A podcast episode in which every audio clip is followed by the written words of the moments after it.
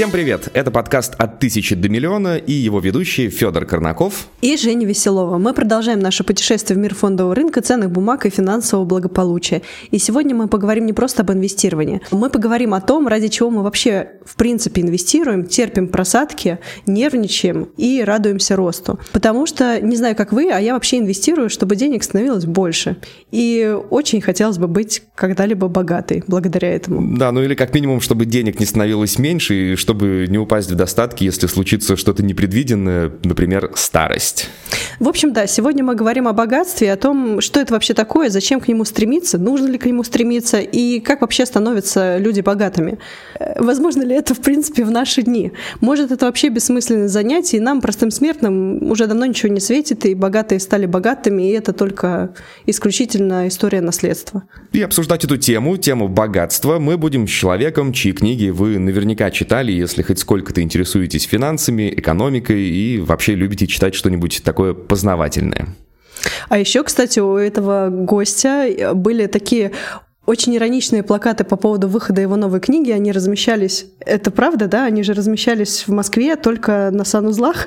Да. У нас в гостях Алексей Марков, кандидат экономических наук, музыкант, преподаватель, блогер и автор бестселлеров «Хулиномика», «Жлобология», «Криптовая матика» и еще нескольких книг, в том числе новой книги «Капитала», о которой я сейчас рассказала. Если вы жили в Москве или живете, или были, вы наверняка видели э, эти рекламные плакаты. Да, всем привет, спасибо за приглашение. Алексей, в интернете сайте есть стандартное описание, которое копируется с сайта на сайт о том, что Алексей Марков – кандидат экономических наук, музыкант, преподаватель и автор бестселлеров. Но, во-первых, это выглядит недостаточным, а во-вторых, какая-то информация может быть уже устарела или не актуальна. Можете в качестве такого введения коротко рассказать нам о своем пути и чем вы занимаетесь сегодня?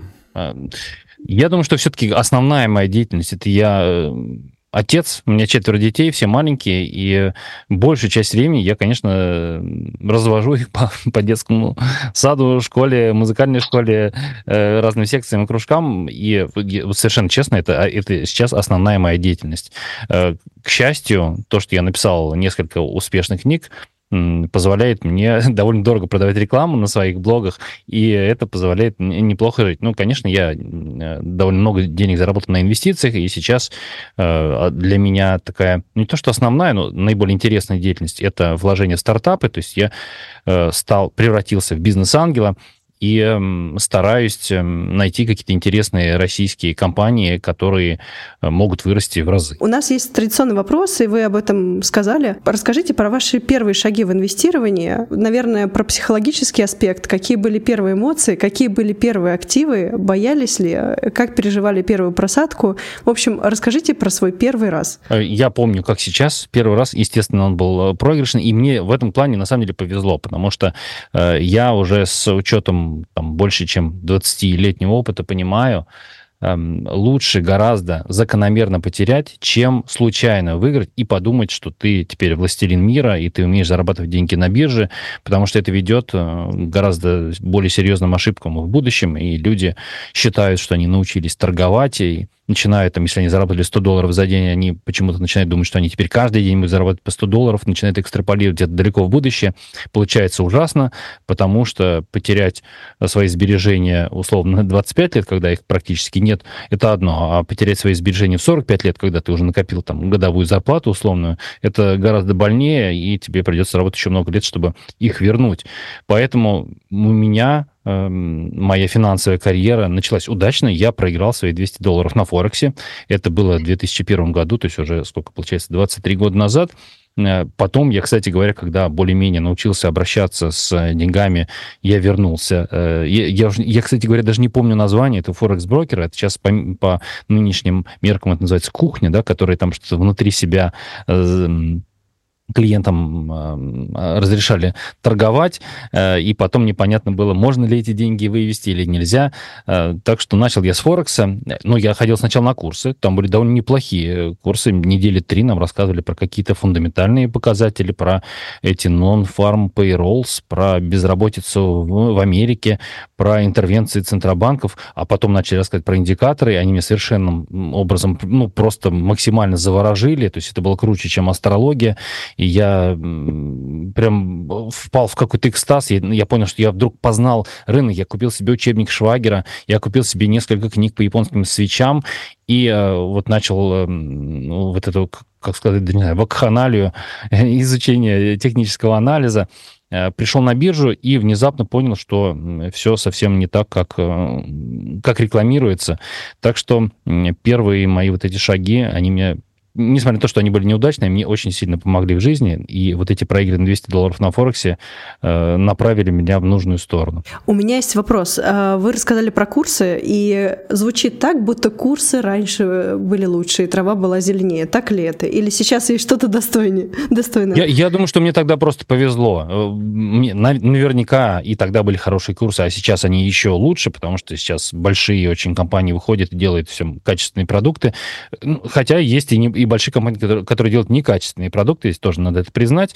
Э, наверное, я бы сейчас не советовал учиться зарабатывать на бирже на курсах, а все-таки посоветовал получить высшее образование, экономическое, ну, наверное, даже макроэкономическое, а не банковское дело, ну, то есть что-то вроде финансов, или э, хотя бы пойти магистратуру по финансам, корпоративные финансы, или, э, не, не знаю, есть ли у нас что-то вроде биржевого дела, наверное, где-то есть, Э, все-таки экономическое образование даст вам гораздо более правильное понимание финансовых рынков, как, как бы это ни казалось э, наивным, банальным или слишком сложным, да, надо потратить достаточно много времени, чтобы прочитать все учебники и чтобы понять хотя бы базовые какие-то принципы того, как работает экономика. А если возвращаться на фондовый рынок, и опять же обучение, вот с 2022 в 2023 году рынок э, теперь двигают частные инвесторы, и это же, наверное, уже не экономические какие-то и не финансовые истории, это скорее про эмоции. Так ли это? на ваш взгляд? Я абсолютно с вами согласен. Я, я, и, но мне кажется, что это хорошо. То есть это неплохо, это хорошо, потому что э, когда на, с рынка ушли, как бы верили мы в них или нет, кукловоды э, и рептилоиды, некоторых называют, э, стало как-то более все понятно, потому что э, акции действительно, как э, в Америке, помните, было лозунг в 80-х, что ли, годах, что каждая кухарка может управлять... А нет, это я как-то, наверное, перепутал это это Брежневский лозунг. В какой-то момент э, у них перевалило количество акционеров за 50%. Я могу сейчас, конечно, соврать, но вот у меня такая картинка в голове. За 50% от населения. То есть чуть ли не там действительно... Это не каждый второй, потому что дети же не могут владеть да, акциями. То есть это больше половины э, работоспособного населения стали акционерами, стали владеть американскими компаниями. У нас это до сих пор, к сожалению, не так. И несмотря на то, что Мосбиржа вот недавно докладывала про 30 миллионов счетов, э, большая часть из них, там, ну, больше там, подавляющее большинство из них пустые, этих счетов, и инвесторы у нас, к сожалению, не управляют государством пока, и корпорациями они тоже плоховато как-то управляют. Но, тем не менее, действительно, вот это пришествие Э, большого количества физических лиц и уход иностранных э, вот, вражеских вот этих агентов влияния, а мне кажется, позволяет заработать тем, кто находится немножко глубже в теме. То есть правильно я понимаю, что в фондовый рынок вы верите? Я, я стараюсь, да, в него верить и надеяться, потому что я, я довольно большой э, инвестор в российский рынок, и, э, ну, получается, что да, конечно, я в него верю, потому что ставка моя сделана на рост российского рынка, и э, все мое как бы благополучие основное зависит, конечно, от экономики российской. Это здесь скрывать нечего, потому что у меня в портфеле я стараюсь все, большую, э, все большее количество своих активов э, вывести на, эм, как сказать-то, показать публично, потому что есть сервисы, которые демонстрируют, что в портфеле, и их можно, буквально за ними можно следить в реальном времени. Я хочу со временем вообще все свои активы показывать Эм, не, не для того, чтобы похвалиться, не так уж их у меня много, но именно для того, чтобы показать, как я, опытный инвестор, э, как сейчас говорят, квалифицированный инвестор, кто-то хвалится вот этим э, достижением, эм, как эм, опытный инвестор управляет своими активами, мне кажется, это пойдет на пользу. То есть я, конечно, я верю в российский рынок. Э, возможно, это такая отчасти рациональная ставка, потому что я не собираюсь никуда из России уезжать. Я здесь, э, хотя, напомню, я вот два года прожил во Франции, много э, раз и много месяцев провел за границей, и тем не менее вернулся в Россию и не собираюсь отсюда никуда уезжать и делаю ставку на российский рынок. Окей, в российскую экономику верим. Потому что другая альтернатива, если не верить в российский рынок, то тогда придется верить в наборы конструктора Лего и дорогой алкоголь. Я помню, что у вас есть такие портфели. У алкоголя, как я уже говорил, у него великолепная ликвидность, его можно просто выпить в любой момент. С Лего немножко сложнее, потому что продавать э, Лего не, не так быстро, как акции. Да? Акции и облигации все-таки ты их продал, через два дня у тебя деньги на счет, э, точнее, не так, они зачислились-то сразу, но вывести ты их можешь через два дня, но все равно это очень быстро. Э, с Лего не, не так все быстро происходит. Нет, я имею в виду, что сейчас настолько сложно инвестировать в рынки мировые для россиян, что по большому счету у нас не, выбор-то и не остается. Я думаю, он появится со временем, э, потому что я, я как адепт диверсификации, конечно, я лишь за то, чтобы мы, э, все мы могли инвестировать в международные транснациональные компании, и не только в американские, они просто самые большие, но и вообще по всему миру. Европейские, австралийские, в японские, и в, и в китайские, и в арабские, во все что угодно. Это, это было бы правильно. Но сейчас такой возможности на нас лишили, и остается надеяться, что она когда-то вернется к нам. В июле 2023 года в ведомости со ссылкой на Литрес писали, что россияне стали скупать книги по финансовой грамотности. Продажи такой литературы, писала газета, увеличились на 34% по сравнению с прошлым годом, и в топ-3 самых популярных у покупателей книг э, вошли «Богатый папа, бедный папа» в аудиоформате, «На пенсию в 35», и книга для детей «Пес по имени Мани». Вопрос. Алексей, вот вы замечаете, что люди тянутся к финансовой грамотности и можете как-то прокомментировать озвученный топ трех самых продаваемых книг? Это Бода Шефер, по-моему, ей лет 80, кстати говоря, этой книги, в этой «Пес по имени Мани». Я ее не читал, но примерно представляю, о чем я. Она для детей от 8 до 10 где-то лет, и там рассказывают основы финансовой грамотности, вот прям для малышей. Прекрасно, как э, «Богатый папа, бедный папа», только ну, все-таки младшего школьного возраста, наверное. А, ну да, повторюсь, что Буда Шефера я э, не читал вот эту «Пес по имени Мани», но я читал другую его книгу, и забыл, как она называется. Киясаки я читал три целых книги, вот эту «Квадрат денежного потока» и так как бы еще не забыть, еще какой-то читал. Киясаки мне не нравится, потому что он жулик, и аферист, и зарабатывает он продажей книг, а не инвестициями, и более того, не, не теми инвестициями, о которых он пишет. Он пишет в основном о том, что нужно покупать квартиры в ипотеку и сдавать их в аренду. Это где-то когда-то работавшая стратегия, вот, но к, не имеет отношения к его собственному заработку, поэтому ее читать я не рекомендую. Кроме того, это довольно плохая сама себе литература. Вот, ну, хотя не спорю, что многих людей она сподвигла на инвестиции, и это, наверное, э, хорошо. Это, наверное, все-таки польза от нее какая-то есть. Эм, если вспоминать про период, мне все-таки кажется, что основной э, спрос, основной интерес к финансовой литературе был во времена ковида. То есть это у нас лето 2020 года, когда все сидели по домам, э, и было особо делать нечего, на улицу же нельзя было выходить. Э, тогда продукты начали нам привозить, доставка да, стала работать, и все читали, все смотрели ролики на разных видеохостингах, мне показалось, что был прям громадный какой-то всплеск. Это лето 2020 года.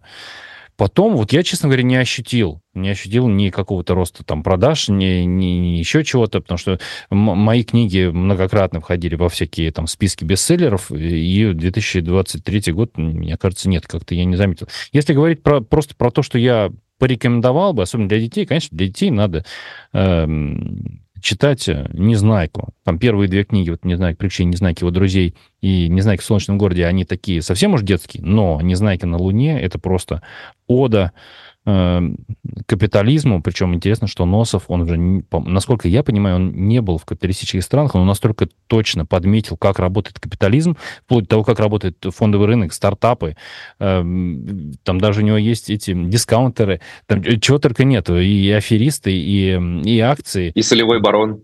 Да, да, да, да. Там, там просто с ума сойти, насколько точно подмечено вот куча-куча мелочей и деталей, Насчет капитализма, я, вот ее я всем, всем сердцем рекомендую. Не знаю, на Луне, читайте детям, чтобы они поняли, как устроен капитализм. чтобы они поняли, как устроен капитализм. А, и э, мне кажется, это такое лучшее школьное образование, что только может быть. Если для, для старшего школьного возраста, конечно, надо читать э, «Самый богатый человек в Вавилоне» — это Клейсон. Эм, тоже очень удачная книжка. Там это скорее не, не то, что сказки, как в «Незнайке», а это такие притчи, э, которые очень понятные, короткие, там их немного, и они совсем по делу. Ну, а, повторюсь, Киясаки нет, не буду рекомендовать. Кстати, «Самый богатый человек в Вавилоне» — это книга, которую я прочитал, когда мне еще не было 20, и я потом бегал с горящими глазами, всем рассказывал о том, какая здоровская книга и какая она интересная, и всем, в общем, нужно ее прочитать, да, поэтому тут поддерживаю. Окей, а можно ли вообще научиться финансовой грамотности? Как это сделать, если у тебя нет э, специализированного образования? Ну и мы возвращаемся к тому, что людям нашего возраста в целом не давали похожего образования. Не в школе, там родители как-то так, как могли. Вот, мы пришли в эту точку с тем, что у нас есть. Можем ли мы, например, с нуля научиться грамотно управлять финансами? Так, это, это вопрос сложный. Я бы сказал так. Нет, не можем, Э, это такой короткий ответ. Но э, продолжение это не так уж страшно. То есть это не так уж важно. Не, если соблюдать совсем какие-то базовые принципы, для этого учиться не надо. Э, базовые принципы очень-очень-очень просты. Надо просто тратить меньше, чем вы зарабатываете, а остатки инвестировать. Казалось бы, вот все, две, две фразы, для этого ничего читать не надо. И есть примеры очень яркие, как там уборщики или заправщики или газонокосильщики – просто 60 лет э, тратили меньше, чем зарабатывают, и покупали э, акции широкого, или там индекс широкого рынка, или акции все подряд. Просто время позволило заработать им огромный капитал, но речь идет про там сотни тысяч или даже миллионы долларов. Эм, да, они вкладывались в американскую биржу, у нас не было возможности 50 лет вкладываться в нашу биржу, но надеюсь, что она вот появляется сейчас. Так что короткий ответ. Понять, как устроен рынок, э, вряд ли получится без экономического образования, но хорошая новость в том, что это и не обязательно.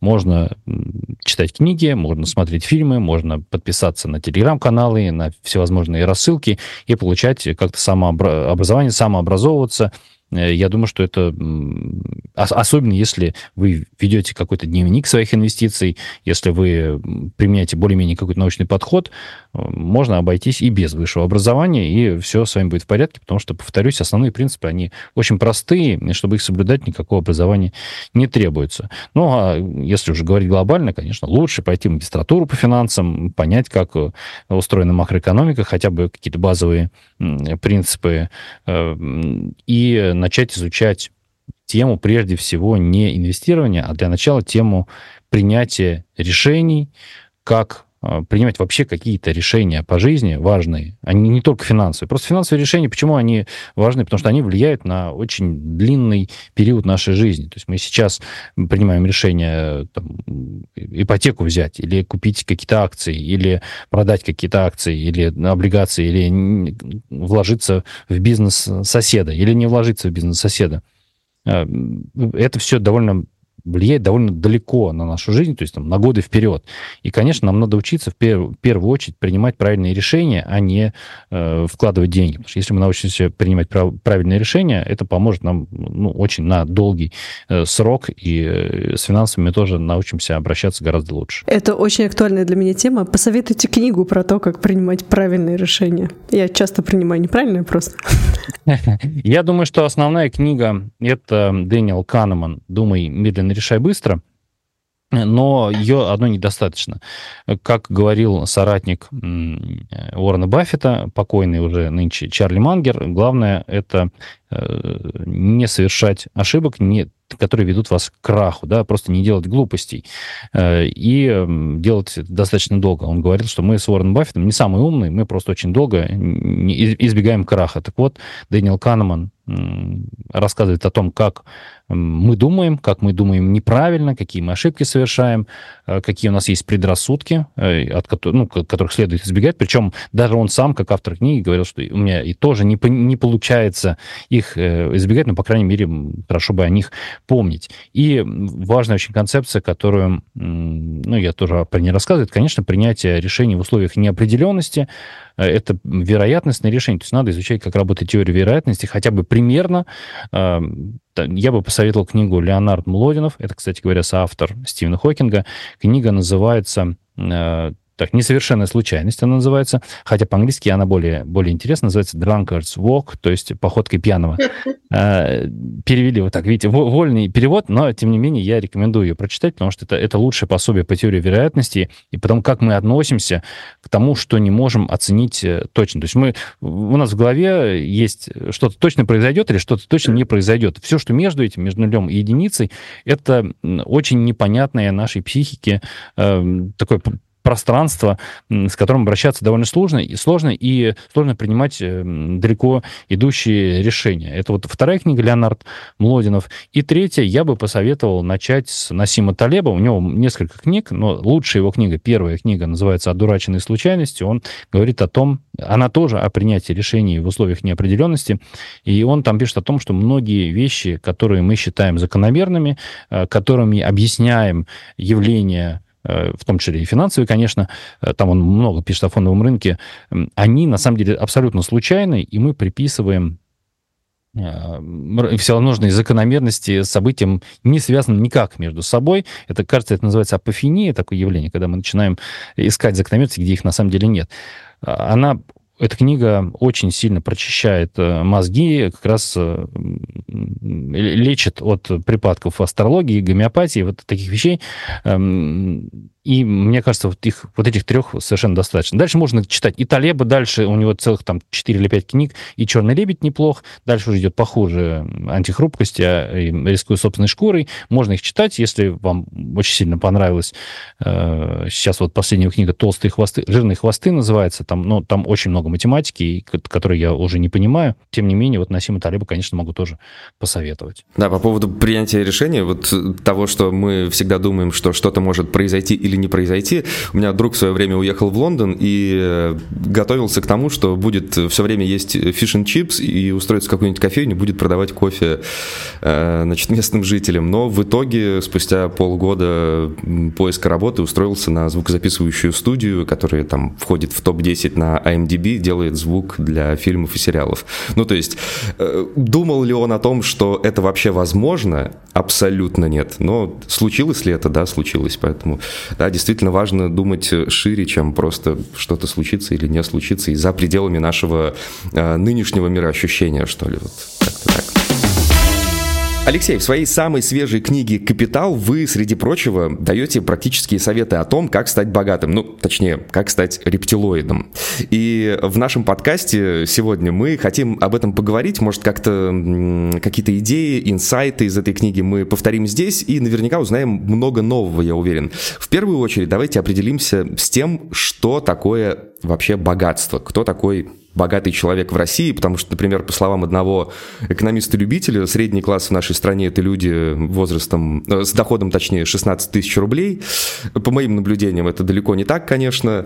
Э, так что давайте определимся, что такое богатство, к чему стоило бы стремиться, и стоит ли вообще стремиться к богатству. Э, я бы сказал так, что ну, средний класс это что-то вроде того, двухкомнатная квартира в собственности в вашем регионе, это похоже на средний класс, ну, я бы сказал вот так, если вы владельцы полностью, то есть не ипотека, а именно вот вы выплатили ее. Э, если вы богаты, ну, даже не так, давайте сначала, что такое состоятельный человек? Состоятельный человек, это который может жить на проценты своего капитала э, и не работать вообще, ни, ничего не делать. А вот богатый человек, который может на проценты из процентов своего капитала, и при этом он еще не будет э, уменьшаться. Я, я бы вот так вот как-то классифицировал, потому что в разных регионах мира, э, конечно, сумма разная должна быть, и э, нельзя ее привязывать к какой-то конкретной просто цифре, там, в долларах, в рублях, неважно, в дирхамах, неважно в чем.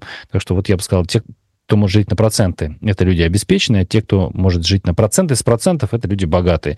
Вот, вот так как-то очень просто вот так, по-моему. Хорошо. А как вы считаете, насколько начальные условия, например, семья, образование, влияют на финансовый успех в долгосрочной перспективе? И можно ли это минимизировать, если ты родился ну, не в самых благоприятных условиях? Мне кажется, что стандартная практика. Я думаю, что это супер важно. И, конечно, удача порою влияет гораздо сильнее на жизнь человека, человека, чем чем его старания. Хорошо это или плохо, это просто так и есть, с этим надо смириться. Надо понять, что все богачи, у, у, ультрабогатые люди, или там можно назвать их, да, рептилоиды, они начинали не с нуля, они начинали в, в хорошей, в обеспеченной семье со связями, как правильно, как правило.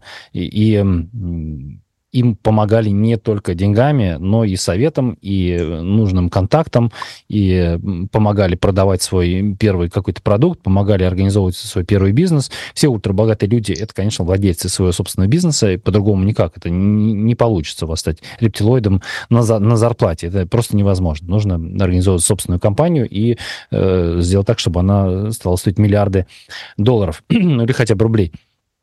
Так что удача супер важна. Где вы родились, это тоже очень важно. Э, более того, очень важно, куда вы после этого переехали, потому что многие э, богачи — это иммигранты. Э, как правило, иммигранты в США, ну, есть и другие всевозможные примеры.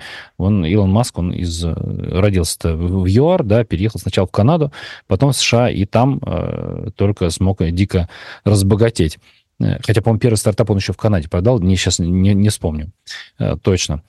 Э, конечно, место происхождения, семья, это, это, это все супер важно. Как это преодолеть, ну, это загадка. Кому-то удается, кому-то нет. Конечно, здесь фактор удачи, как вы сказали, имеет огромное значение. Кому-то повезло, кому-то не повезло. Я, например, я родился в городе Кемерово в Сибири. Переехал в Москву в 7 лет. Естественно, это было не мое решение, это было решение моих родителей. И если бы я остался там жить, я думаю, что я достиг гораздо меньшего бы, хотя э, с точки зрения ребенка, конечно, это случайность, что я оказался в Москве и э, поступил в ВУЗ в Москве, закончил школу, э, и потом уже уехал там учиться в Париж и куда-то еще. Уехал ли бы я учиться за границу из Кемерово? Ну, большой вопрос. Я думаю, что нет. А, есть такой вопрос, неожиданно, наверное. Вы считаете себя счастливым человеком? Конечно, конечно. Я счастливый человек. Можно было быть счастливее? Ну, наверное, да, но я над этим работаю работы. Класс. А, на самом деле всегда приятно и чувствуется, когда человек, с которым ты общаешься, он счастлив. Э, диалог строится всегда по-другому, вне подкастов, даже там в каких-то личных разговорах. Это прям круто, и это чувствуется, я поэтому спросила. Я думаю, что несчастных людей просто не приглашают на подкаст. Так, хорошо, мы определились, что богатство – это примерно дву- владение двухкомнатной квартиры в своем регионе. Это средний класс, это средний класс. Средний класс, да, средний класс. Я повторюсь, обеспеченный человек – это тот, кто может жить на проценты с капитала, а богатый человек – это тот, кто может жить на проценты с процентов от своего капитала. Вот, да. При этом важны э, начальные условия. Хорошо, если вам повезет, но если не повезло, то нужно стремиться как-то это сгладить. Например, если вы родились в регионе, можно уехать в Москву и попытать счастье там. Тут как будто бы в Москве побольше возможностей, наверное, есть за что зацепиться. Ну и теперь давайте поговорим про психологию, потому что обычно, когда говорят про деньги, принято думать, что это очень рациональная такая сфера, где все должны себя вести разумно, очень целесообразно, бежать к благополучию, а неправильные поступки не совершать. Ну, на самом деле люди остаются людьми, конечно же, и если уж мы выбираем себе партнера через эмоции, выбираем фильм, фильм на вечер эмоциональный и вообще кучу решений принимаем на эмоциях, то почему вдруг с деньгами мы должны включать голову, непонятно. Алексей, давайте разберем, какие психологические барьеры, по вашему мнению, наиболее часто мешают людям достигать финансовой стабильности, не говоря уже о благополучии, и как их можно преодолеть? Я бы, наверное, стал говорить не просто про всех людей, вообще, наверное, про россиян. Э, немножко мы, наверное, отличаемся, вот э, в том числе и от соседей тоже. Главное главный, ну не главный, хорошо, пусть будет несколько вот этих факторов, которые мне видны уже довольно давно. Эм, первый это экстраполяция в будущее. Я про него уже говорил, что когда человек заработал э, какие-то деньги довольно быстро, пусть там за неделю, за день, не знаю, сделал какой-то заказ, может быть, э, за месяц решил какой-то проект и заработал условный там 300 тысяч рублей, э, довольно крупную сумму по нынешним меркам, и он начинает думать, что он теперь в дальнейшем каждый месяц будет столько зарабатывать. Или там, а потом еще и каждый год, и каждые 10 лет. То есть вот эта экстраполяция коротких результатов в будущее, это очень вредная история, от которой и надо избавляться. Эм, когда мы что-то относительно случайное, относительно удачу свою, как или неудачу, кстати, тоже, да, то, что вот мы раз и вложились куда-то, деньги потеряли, и теперь мы думаем, что, блин, никуда нельзя вкладываться, и начинаем упускать возможности, которые нам не, не следует упускать. Это уже страх, когда, да, нами владеет. А, а наоборот, ситуация, когда мы начинаем вкладываться во все подряд, потому что вот мы какое-то удачное вложение сделали, это называется жадность по-другому. Вот эта вот экстраполяция случайных коротких результатов в будущее, это бич, бич столетия, да, мы вот почему-то хотим обогатиться, э, и обогатиться не за 70 лет, как Уоррен Баффет, а почему-то за 70 э, дней. И это, это ну, большая проблема, которую я, я стараюсь в своих э, там и видео, и, и книгах, и, и постах как-то решать. Вот это экстраполяция будущего. Э, второй фактор, а может быть он даже и первый, это наоборот – мы не смотрим в будущее, когда нам нужно туда смотреть. Э, мы смотрим очень коротко, э, когда делаем что-то важное или не, или не важное. Э, мы лежим на диване, ем, едим сладкое и ходим на работу, которая не сулит нам ничего хорошего, и при этом думаем, что что-то через 10 лет изменится. Нет, не изменится. То есть если мы будем делать то же самое, то, то ситуация, она такой же самой и останется. Давайте, если мы немножко начнем думать, что произойдет... Если я буду делать то же самое, что произойдет через месяц? Если я буду делать то же самое, что произойдет через год? Это, это, кстати, уже хорошо через год, потому что у нас короткий срок, это несколько там, дней, да, средний срок несколько недель, долгосрок это несколько месяцев. Хотя на самом деле, конечно, долгий срок это 15 лет, это когда ваши внуки пойдут в школу, вот это долгий срок. Э, и мы не научились еще, я имею в виду мы, россияне, смотреть настолько далеко, потому что, ну, происходят разные всякие события, приятные и неприятные, э, всевозможные и политические, и экономические кризисы, нас они преследуют. Но, тем не менее, все равно надо стараться смотреть гораздо дальше в будущее. И это большое преимущество. Те люди, которые научились смотреть будущее, научились совершать э, поступки, принимать решения, глядя далеко вперед, э, это, ну, казалось бы, простое, да, очень такое, как сказать, упражнение или простое условие, которое нужно соблюдать.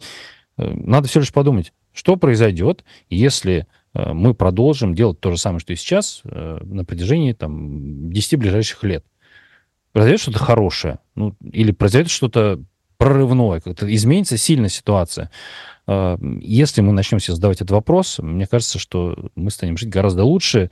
А, просто многие люди поймут, что вообще-то надо что-то менять, что не годится вот так вот делать то же самое, что, что и всегда, что валяться перед телевизором и, и есть печенье и смотреть сериалы. Если делать так 10 лет подряд, то ничего не изменится. Будет ровным счетом то же самое, что есть. И почему вы думаете вдруг, что у вас в будущем появятся деньги, если у вас сейчас их нету? Ну, с чего они возьмутся? Откуда? Э, ну, если вы, с другой стороны, понимаете, что так, я вот каждый месяц откладываю деньги, и э, у меня каждый месяц прибавляется сумма на депозитах, э, в акциях, в, в других каких-то инвестициях, если это делать еще 10 лет, то вообще-то я смогу себя обеспечить на пенсию, себя и свою семью, и, и внуков, может быть, тоже удастся обеспечить как только вы начинаете смотреть далеко в будущее, это меняет очень сильно ваш подход к жизни в лучшую сторону. То есть вот эти два каких-то, э, с одной стороны, очень короткий срок вперед, или точнее обоснованный, с другой стороны, обоснованный взгляд далеко-далеко вперед, мне кажется, это, это, это прям вот супер важные вещи, о которых нужно задуматься в первую очередь. Да, вот здесь я добавлю, что очень многие люди недооценивают силу инерции, что вот это инертное движение, оно, или не движение, инертная, не знаю, стабильность, она имеет очень большую силу. Мне недавно попался ролик, где, собственно, показано, что инерция бывает не только у движущихся тел. Я гуманитарий, не не силен в физике, но, в общем, там был занимательный ролик, где собака лежит на батуте, на батут прыгает э, ребенок, и собака на какое-то время зависает в воздухе, то есть она не падает сразу. Или там теннисная ракетка в песке, на которую падает мячик, и песок тоже остается в воздухе на какой-то момент, хотя ракетка уже отклонилась. И я подумал, как это похоже на нашу жизнь. Нам кажется, что мы, в общем-то, ничего не делаем. На самом деле, вот сила инерции, она на нас э, очень большое влияние имеет имеет. Звучит все как-то грустно, надо перепридумать свою жизнь, я поняла после этого подкаста. Хорошо. Окей, мы живем в очень нестабильные времена, и кажется, что они всегда были такими, ну, сколько я помню. Вот, э, но э, вот что-то э, изменилось после ковида. То есть как будто бы ковид стал точкой, с которой все закрутилось. Как вы относитесь к финансовым кризисам и Есть ли у вас, поскольку у нас такой очень по полочкам сегодня подкаст, э, объяснение таким ситуациям, почему их стало так много я бы не сказал, что их стало так много. Мне кажется, сколько примерно и было, мы просто их как-то, наверное, стали более воспринимать лично. Во-первых, нужно помнить, я постоянно пишу и, и постоянно сам забываю, что политика всегда главнее экономики, что, там, не знаю, может быть, это слишком отвлеченный пример, но э, взять Вторую мировую войну, и американские налоги. Да? Но американскую экономику я все время прихожу, привожу пример как самую успешную, самую большую в мире. Вообще-то там были совершенно невообразимые налоги на э, физических лиц, которые получали доходы от акций. То есть там у них забирали сначала, сначала у акционерных обществ забирали типа 96% доходов, а потом еще и физлиц, которые получили дивиденды, еще 96 или там 90% дохода забирали. Ну, то есть с фондового рынка приходили людям сущие гроши, вне зависимости от того, сколько там они смогли заработать на этой войне, э, на Второй мировой. Американцы заработали очень неплохо на Второй мировой войне, да, это все прекрасно понимают. Так вот, э, простым акционерам не досталось практически ничего, и это просто было волевое решение американского тогда союзного нам э, государства.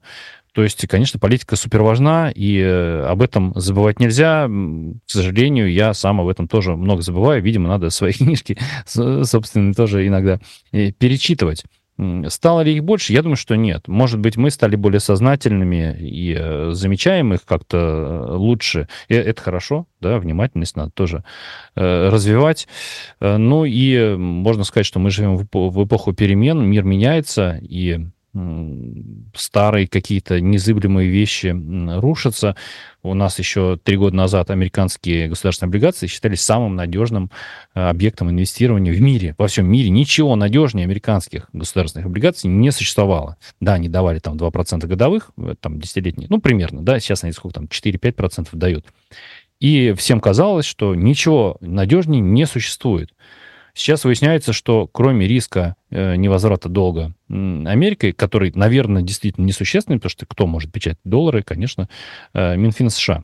Э, но есть другой риск. Есть риск э, того, что вам эти бумаги просто простят и забудут, что вы ими владели. То есть право владения, то, что было всегда незыблемым, э, оно подвергается сомнению сейчас. Так что мир меняется, да, и э, надо на это к сожалению, закладываться. А как вы закладываетесь на такие ситуации? Есть ли у вас план Б, какие-то контроль рисков? Что я, я всем э, советую максимальную диверсификацию. Э, не только фондовый рынок, не только недвижимость, традиционное у нас до да, место вложений. Надо искать варианты вложений, надо. Сейчас инструментов масса, я не буду их там называть какие-то конкретные компании. Есть краудлендинг, есть там всевозможные займы, есть э, золото там, и другие металлы. Там у нас серебро и золото на бирже продается. Есть инвестиционные монеты, есть э, исторические монеты, там золотые серебряные. Э, опять же, про Лего, про карточки э, Magic и про виски можно рассказывать, можно не рассказывать. Это, это все, с одной стороны, это смешно, с другой стороны, я не устану говорить, что диверсификация очень хорошо. И когда нам наконец-то какая-то биржа или какой-то брокер позволит инвестировать не только в российский фондовый рынок, это будет большая удача. То есть, с одной стороны, конечно, надо смотреть не только на Россию и, и искать возможности инвестировать по всему миру. Чем дальше э, ваше вложение от вас, тем оно меньше скоррелировано с тем, что происходит э, у вас э, во дворе. Поэтому надо стараться искать какие-то возможности и как можно шире свои активы располагать. Это, это, это нелегко, ну, надо изучать, надо стараться. Недавно я наткнулся на занимательный калькулятор. В нем можно ввести количество денег, которые я хотел бы получать на пенсии, количество денег, которые я готов откладывать каждый месяц, и процентную ставку, которую могут приносить мне накопления. Так вот, выяснилось, что для того, чтобы через 10 лет получать ежемесячно столько же, сколько я получаю сегодня на работе, мне нужно откладывать больше двух третей своего дохода. Ну или можно, как сейчас, откладывать одну седьмую и надеяться, что я не умру через 42 года, что маловероятно, если посмотреть на средний возраст дожития развития мужчин в России. В общем, под таким соусом движение FIRE не выглядит таким уж ужасным. Для наших слушателей я поясню, что FIRE — это аббревиатура Financial Independence Retire Early, то есть финансовая независимость, ранний выход на пенсию. Движение, где люди стараются как можно быстрее накопить капитал, чтобы не работать на дядю. Так вот, Алексей, каково ваше отношение к движению FIRE? Считаете ли вы, что это достижимо для широкого круга людей, потому что ну, идея накопить на пенсию за 10 лет красивая, но когда понимаешь, что придется жестко себя ограничивать, становится не так уж и весело. Потому что непонятно, когда жить тогда. Это интересная концепция, но там, там она... А, но они не договаривают. Там речь же о том, что вы себя ограничиваете полностью, чтобы потом через там, 10 условно лет начать жить на проценты с капитала, при этом также сильно себя ограничивая. То есть вот вы себе не можете ничего позволить, а потом начинаете жить не работая, и все равно не можете себе ничего позволить, и живете также на, на макаронах и, э, сосисках, и в какой-то конуре.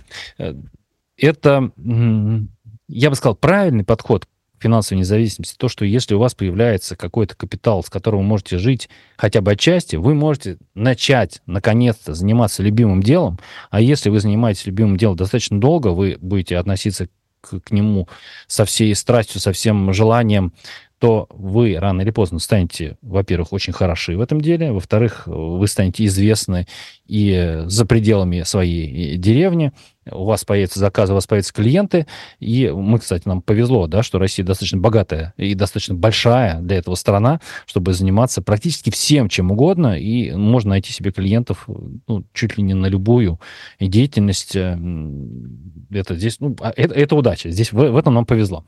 Эм, так что, если у вас появляется возможность заниматься любимым делом, повторюсь, рано или поздно деньги к вам придут. И э, поначалу, да, вы там, допустим, какой-то, пусть, не знаю, что, что приносит не очень много денег, художник или диджей, или, не знаю, что вам нравится делать, э, рыболов.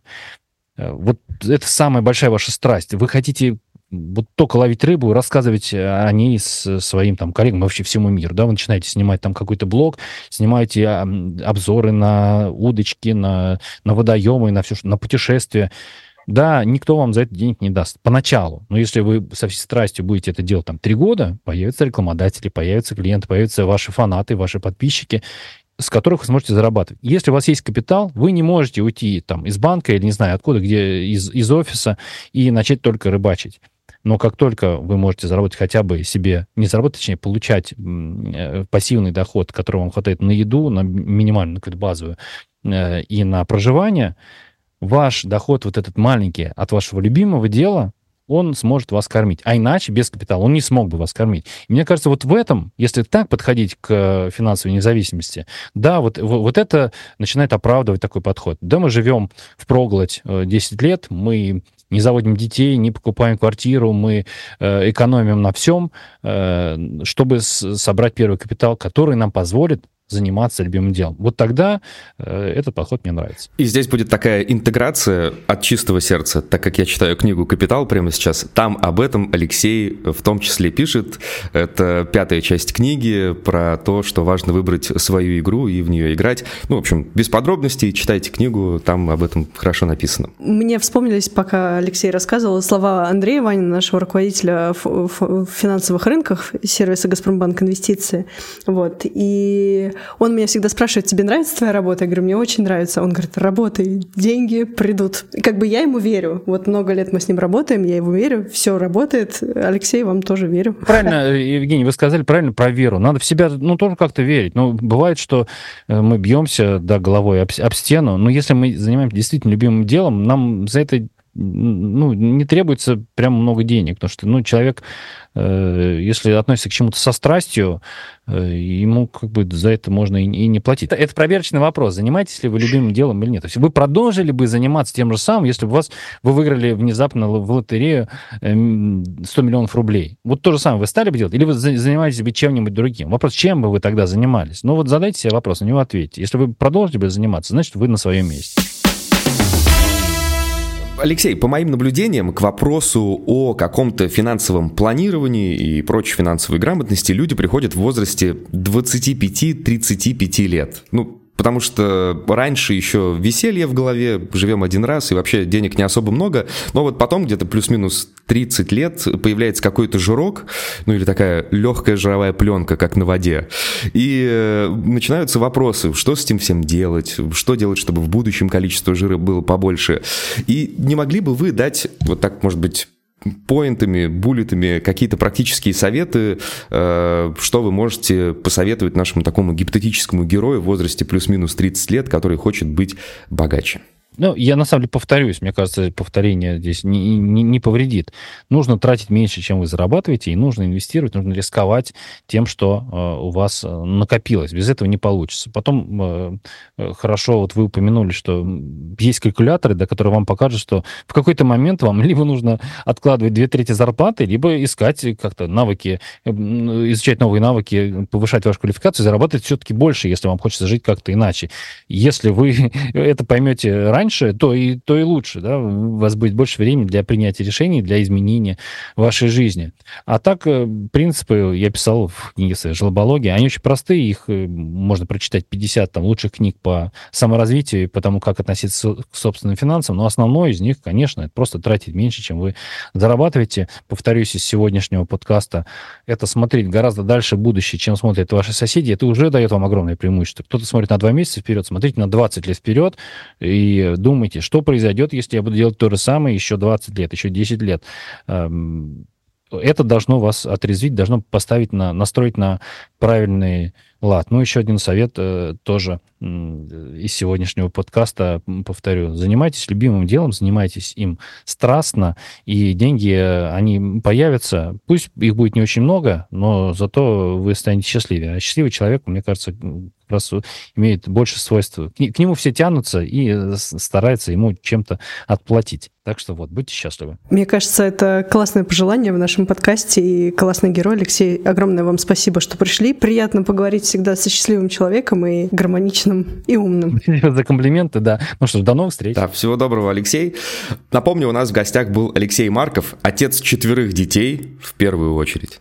Кандидат экономических наук, музыкант, преподаватель, блогер и автор бестселлеров «Хулиномика», «Жлобология», «Криптовоматика» и новой книги, настоятельно рекомендую, называется «Капитал». Алексей, всего доброго. Пока-пока. Пока. -пока. Пока.